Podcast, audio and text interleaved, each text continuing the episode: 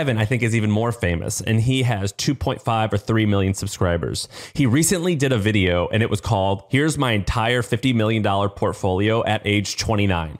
So I and I noticed that he had Yeah. done one All of right, these. I'm clicking. Okay. Uh, of okay. course I clicked. Double click, full screen, headphones on. and I noticed that he did another one of these like nine months ago or 13 months ago, something like around a year ago. And his net worth then was only 25.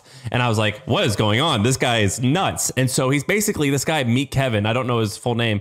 He, um, it makes like three to four videos a day. And he is talking about like which stocks he's buying, uh, which, um, types of houses he's buying for investment properties. And he shows his entire portfolio. And at the end, he goes, Now here's proof. And he logs in to all of his accounts.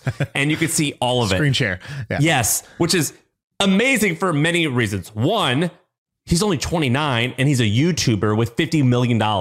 You- $50 So million how, how he? How did he? How did he get that money? So he's just off of his YouTube, or he had some other business that he started with. At age 19, I believe he started as just a real estate agent. So just a normal guy. Okay. And he made a little bit of money, like a hundred grand a year. Took that hundred grand a year and bought some properties, and then started a YouTube channel in 2010 or 2011. And he just started documenting about his real estate investing. Slowly, that started making additional income. Using that income, he bought even more properties. Eventually, he had like a course and things like that, where he was making like one or two million dollars a year, so a significant amount of sum or a significant sum. Then he took that money and he started investing it and started talking about what he was investing. And you could see this entire growth over the last five years of his portfolio and how it's grown. Of course, it helps that A, he's got now a significant stream of like $4 million a year, I would imagine.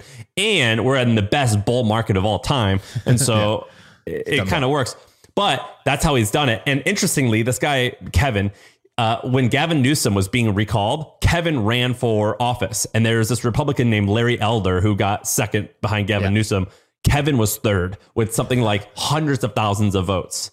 And so it's this kid's amazing. And so Dude, that's surprising. I feel like a YouTuber who's got a big following should crush any politician. he doesn't have that big a following. He only has 2.5 or 3 million. It's not oh, significant.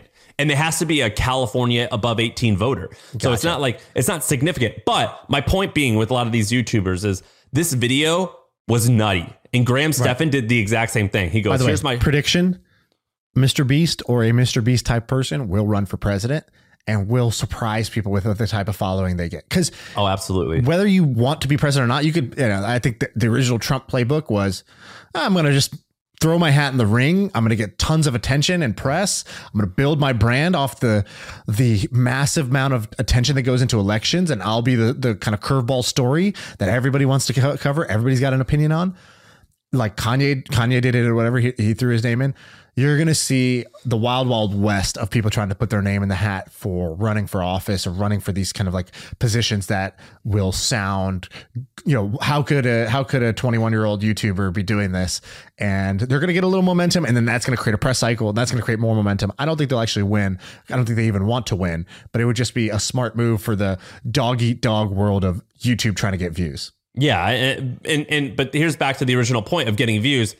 What an Exhausting. exhausting, life that you have to go and and I'm thankful that Mr. Beast does what he does. I'm thankful that this Kevin guy and Graham are crazy enough to log in and show me their that is so cool. They So are I- I fucking exact nuts. thought. That I is nuts.